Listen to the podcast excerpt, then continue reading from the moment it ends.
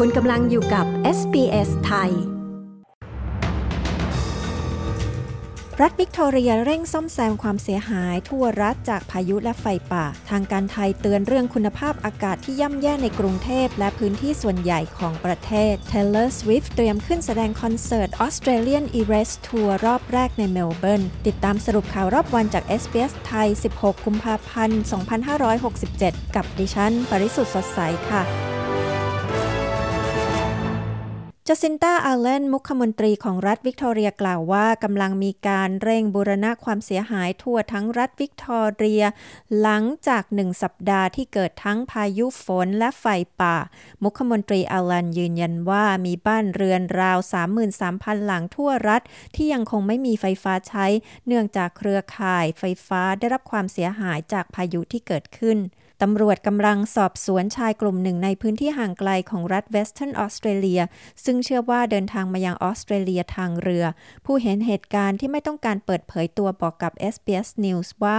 ชายราว 30 คน ซึ่งกล่าวว่าพวกเขามาจากปากีสถานกำลังคุยกับตำรวจที่อ่าวบีเกิลซึ่งอยู่ห่างจากเมืองบรูมไปทางเหนือราว 100 กิโลเมตร รัฐบาลนิวเซาท์เวลส์กล่าวว่าโรงเรียนเจ็ดแห่งในซิดนีย์กำลังได้รับการตรวจสอบว่ามีการปนเปื้อนของแร่ใยหินหรือ asbestos ในวัสดุคลุมหญ้าหรือไม่ หน่วยปฏิบัติการที่จัดตั้งขึ้นพิเศษกำลังตรวจสอบสถานที่หลายร้อยแห่งทั่วนครซิดนีย์ที่อาจมีการปนเปื้อนจากแร่ใยหินหรือ asbestos ซึ่งเป็นวัสดุต้องห้ามที่มีความเสี่ยงสูงที่จะก่อให้เกิดมะเร็ง และโรคทางเดินหายใจอื่น ๆ ที่อาจเป็นอันตรายถึงแก่ชีวิตได้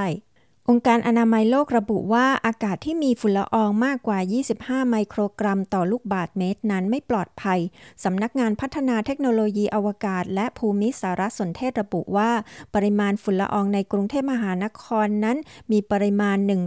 187.3 ไมโครกรัมต่อลูกบาศก์เมตร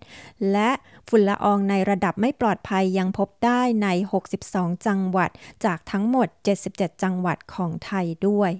Taylor Swift ซูเปอร์สตาร์เพลงป๊อปชาวอเมริกันเตรียมขึ้นแสดงคอนเสิร์ต Australian Eras Tour รอบแรกต่อหน้าผู้ชม ที่คาดว่าจะมีจำนวนผู้ชมมากที่สุดเท่าที่เธอเคยแสดงสดมา ในคอนเสิร์ตรอบแรกของ Taylor Swift ในคืนนี้ คาดว่าจะมีผู้เข้าชม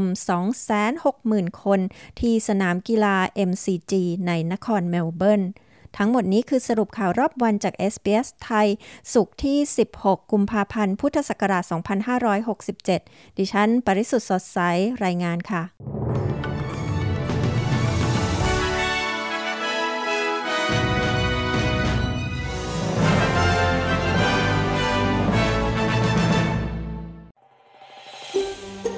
การฟังเรื่องราวน่าสนใจแบบนี้อีกใช่ไหม ฟังได้ทาง Apple Podcast Google Podcast Spotify หรือที่อื่น ๆ ที่คุณฟัง podcast ของคุณ